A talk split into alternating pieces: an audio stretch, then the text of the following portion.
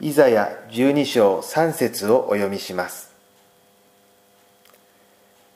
あなた方は喜びを持って救いの井戸から水を汲む。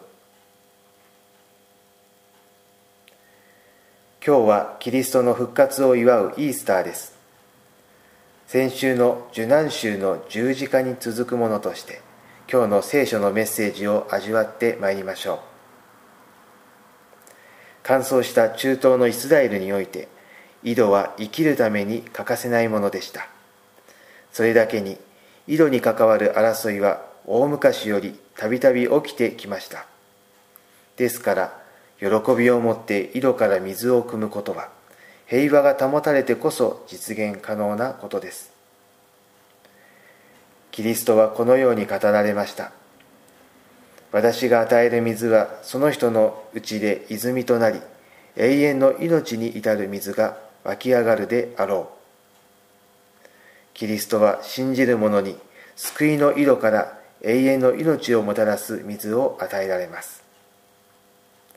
この永遠の命はキリストの復活の命に由来します。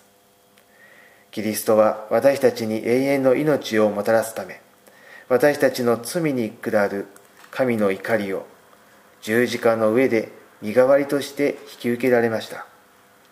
その結果私たちは怒りに変えて慰めを得ることができました。私たちはキリストの十字架と復活のゆえに平安と癒しを得ました。今年のイースターも喜びを持ってキリストを褒めたたえましょう。ご一緒にお祈りいたしましょう。天の父なる神様キリストは十字架の死を経て復活されました。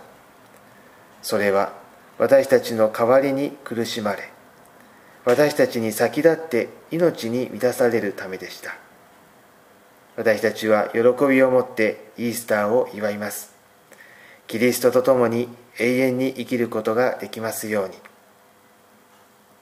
イエス・キリストのお名前によって祈ります。アーメン。